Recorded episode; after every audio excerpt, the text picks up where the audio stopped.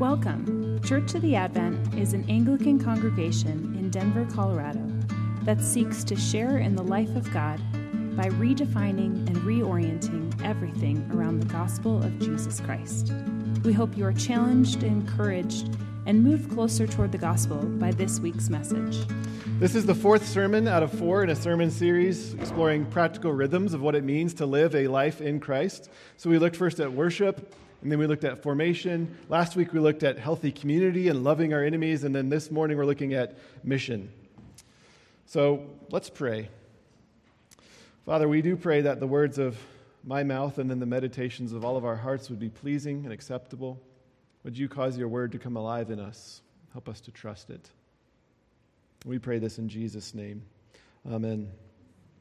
This is a little unique because we're cramming an annual meeting between services this morning, so I'm going to be very concise, and that's why Matt looked at me and was like, No, we're not doing a second song. Um, so we're going to keep it short and sweet this morning. So I really have narrowed the goal of this sermon to, to just one simple goal, and that is to help us situate the idea of mission within the big picture of God's mission, which we heard read this morning to unite heaven and earth. That is the mission of God. So, first, a few pre- preliminary comments about the church's identity. Then we're going to watch a Bible Project video. Any of you know the Bible Project? Wonderful resource. We're going to check out a video there. And then finally, just an exhortation. So, first, what, what is the church's mission? That's the question before us. I think the place to start is to ask what is the nature of the church? And that helps us finally answer what is the church's mission. I recently caught wind of the He Gets Us campaign. Has anyone heard of this?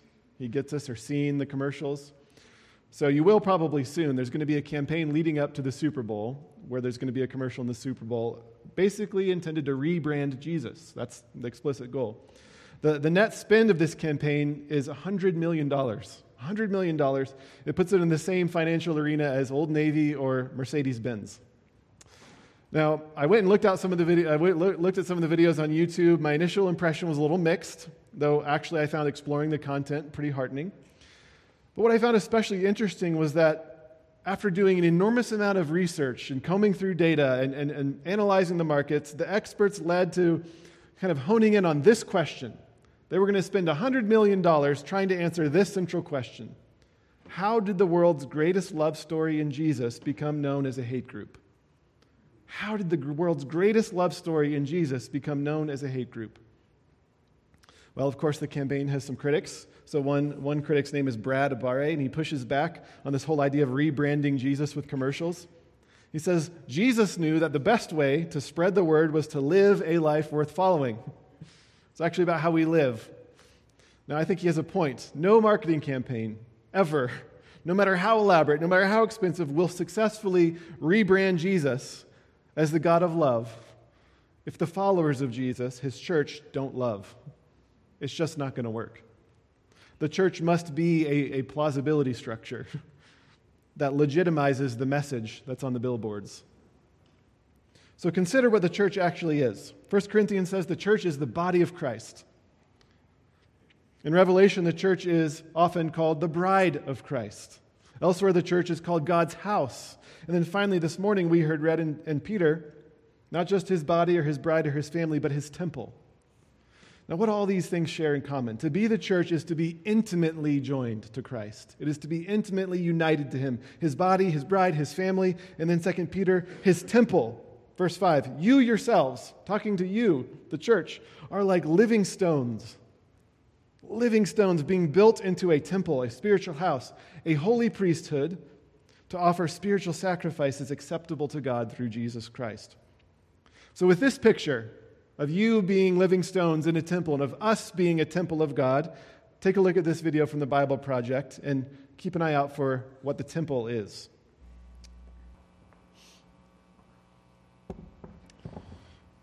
Big takeaway those who encounter the church of Jesus are not supposed to encounter a hate group, to say the least. Those who encounter the church of Jesus are supposed to encounter heaven these little pur- purple pockets of heaven spreading out into the world because the mission of God is to redeem the world by bringing together and uniting heaven and earth. The church is called to be one of those little pockets of purple, like a little signpost to the future of God restoring all things. So, Peter's description of the church in chapter 2 9 drives the point home. He says, You are a chosen race, a royal priesthood, a holy nation, a people for his own possession. Now, I have a little slide here of an iceberg because Peter lifts these words right out of. Do you see the iceberg back there, Cameron? Wonderful. Um, he lifts these words right out of Exodus 19 and 20, which is God's address to Israel gathered at Sinai. These are the definitive words for who Israel is and for their role in the story of God. Israel's role was to embody God's holiness as a community, as a community. And now Peter gives that role to the church, to the ecclesia, which is the, the Septuagint, the Greek version of the Old Testament, uses that word to describe Israel gathered at Sinai. It's where the word church comes from. So that is why following Jesus is not individualistic, it's communal. So, what does being a holy nation actually look like? As you put the Ten Commandments and then the, the holiness codes of Leviticus 19, which Peter also draws on as he talks about us being a holy nation, as you put them under a microscope, you don't find just an arbitrary list of do's and do nots. You find this thread of redemption. And I use that word in a very specific way. Redemption could mean just like the salvation of Jesus, but very specifically, it has a very specific meaning. This is the way the IVP dictionary, biblical theology says, defines redemption. Redemption refers to salvation through Jesus generally, but specifically to the release, to the release of people, of animals, or of property from bondage through outside help. Their social, physical, or spiritual weakness makes redemption necessary. They need to be delivered from bondage. Only someone strong and rich can do this. So God plays a leading role in, leading role in redemption. So if you look at this call to holiness, the holiness codes and the Ten Commandments, you see this thread of redemption. Why? Well, notice how the Ten Commandments begin I am the Lord your God who redeemed you out of Egypt. It always begins by establishing we are the people who have been redeemed. The, Israel from slavery in Egypt, us, the church, from our sins. So it always begins with God's action of redeeming. Now then, look at what he says. In response to your redemption, this is how you should live. This is what holiness looks like. So here's just a random sampling from the holiness codes of Leviticus 19. I know some of you love Leviticus, it's actually a great book. Here it is. I don't know if this is how you've understood holiness in the past, but listen. When you reap the harvest of your land, don't reap to the very edges of your field or gather the gleanings of your harvest. Why? Do not go over your vineyard a second time or pick up the grapes that have fallen. Why? Leave them for the poor and the foreigner. Redeem them. Be redemptive. Don't pervert justice. Don't show partiality to the poor or favoritism to the great. Judge your neighbor fairly. Verse 16 Don't go about spreading slander among your people. Don't do anything that endangers your neighbor's life. Verse 18 Do not seek revenge or bear a grudge against anyone among your people, but love your neighbor as yourself. Verse 32 Stand up in the presence of the aged, show respect for the elderly, revere your God. Verse 33 When a foreigner, when an immigrant resides among you in your land, do not mistreat them. The, the foreigner residing among you must be treated as your own native born. Love them as yourself, for you were once foreigners in Egypt. In other words, redeem them as you have been redeemed. And on and on it goes. Do you see how relational holiness actually is? Israel is to respond to their redemption by being a redemptive community to the communities around them, relating to God, to one another, and to the poor and to the immigrant in the ways that reflect God's goodness, His justice, His mercy, His love on display. And that is why this whole idea of the social justice gospel versus the actual gospel, there's not a tension there. There is no tension. God is a God of justice. So, this redeemed community being redemptive is the commercial. You see, it is the billboard that Jesus intends. It's us living as holy, redeemed people. Now, verse 12, I think, kind of gives us the essence of what we mean by redemptive mission. Verse 12 in, in 1 Peter says this 1 Peter 2. Keep your conduct among the Gentiles honorable. And again, when we hear that, we go back to the holiness codes, because that's where Peter sent us. So keep your conduct honorable. Why? so that they may see, here's the purpose, so that they may see your commercials, so that they may see your good deeds and glorify God. This verse gives us the essence of Peter's missionary strategy. It is to, it's to embody heaven as a community before the watching world. Peter's vision for, for mission is this Christians being Christians, being like Jesus. Here's one scholar summary Wolfgang Strange is his name. Peter expects missionary success from Christian life. Christian life lived in the power of the word, representing its reality, not necessarily with a zeal for, for conversion, though that has its place, but in the knowledge that one's life is a form of proclamation, which can affirm or deny the authenticity of the gospel. The church is a plausibility structure, right? What the world needs most is a church that is holy. That is what the, the, the you know, Denver has a lot of non Christians. And what it needs most is a saint. Programs have their place, absolutely. But it needs you and I to embody the love of Jesus, to, to go into their homes, to, to go to our streets as temples, bringing the presence of God with us, loving them as we love ourselves. So then the scholar goes on to say, What was Peter's strategy for mission? It was for the church to act as a witness to the surrounding community through the quality of its life together. That's what he says is the inhale. And then to go outside the church and live in a way that continues to bear witness to the people, to people they encounter in everyday life. That's the exhale. So it isn't just to gather and be holy together, it's to let that holiness, this holy community, overflow into our streets and neighborhoods. Then he says these key words, which I want to highlight. He says, baptism. So, how many of you have been baptized? That's how many of you are missionaries. He says, Baptism is far more than a symbolic nod to tradition, it is one's commissioning into missionary existence.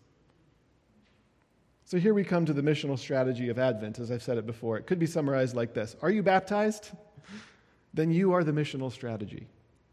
Go and be a Christian in your neighborhoods, in your workplaces, on your streets. Now, the problem with the, the He Gets Us campaign, maybe it has great intentions. It does. I really believe that. And it may do some good. I pray it does. But the problem is, is that the church ultimately doesn't have a PR problem, it has a discipleship problem. Should we market what we don't actually have to offer? Caitlin Chess put it this way the church is, it's like it's trying to adopt children into a dysfunctional family. So commercials may be great, but more critical is being a redeemed community of God, actually being redemptive together, loving one another, forgiving our enemies, forgiving one another, and enacting justice and mercy on behalf of the poor, spiritually and actually poor in our midst and in our neighborhoods. So I think it comes down to this this is kind of the critical question. Is the role of the church to transform society or to be transformed into the image of Jesus? Is the role of the church to transform society or to be transformed into the image of Jesus? Well, I think we most of us would want to say both, right? But the scriptures teach us that we have no hope of doing the former, transforming society, if we aren't doing the latter. No hope at all. Peter has emphasized that it is precisely in our being transformed into Jesus that redemptive mission happens. So, another scholar summarizes it this way it is the life of an alternative community, demonstrating a distinct, redemptive quality of life together that is the most evangelistically effective strategy in the current reality. In other words, the church has to actually be the church together. So, where does this leave us? To you, living stones in the temple of God, church of Christ, body of Christ, bride of Christ, temple of God, you have been united to Jesus intimately. And know that your first mission in life is this to grow up into holiness. To grow up into holiness, into the holiness and to the love of Christ. So, what I'm trying to do is make sure we don't have a, we don't draw this huge distinction between our formation in Christ and our mission in the world. These two things are, are, are absolutely linked and must remain linked. So, that's the first thing I'm trying to help us see. And second, I'm trying to help us see that the mission of God is to unite heaven and earth, and He's done that in you by making you his bride, by making you his body. You are where heaven and earth now meet. And so imagine yourself with a little temple on your head as you go back home this afternoon and as you have an interaction with your neighbor or, this week at work. You are a bearer of God's presence. So don't forget that. And that isn't to make you feel guilty, right? Not at all, but it's to help you remember who you really are, that you are a place where heaven and earth meet, and now you have been empowered to actually bring that to other people through a kind word, through a redemptive act of mercy, through bringing justice. There's all kinds of ways we can be redemptive together. Now, in a little bit, we're going to get more practical in the annual meeting. We're going to share a little bit about some of the ways we're doing that and aspire to do that more, more practically. But I've just sort of set the stage theologically for us for that conversation. And I want to end by just echoing again the prayer of Jesus, which summarizes his mission on earth. Lord, we pray that you would bring your kingdom, that your kingdom would come in each of us, in each of our hearts, in each of our families, in each of our workplaces, in each of our neighborhoods that you would bring your kingdom and that your will would be done on earth just as it is in heaven. And fill us with the hope of the day that you finally do redeem all the earth and wipe every tear from our eyes. We pray this in Jesus' name. Amen. Thanks for listening. We encourage you to take a moment to reflect on what God might be saying to you through what you just heard. For questions, additional information, and resources, please visit adventdenver.com.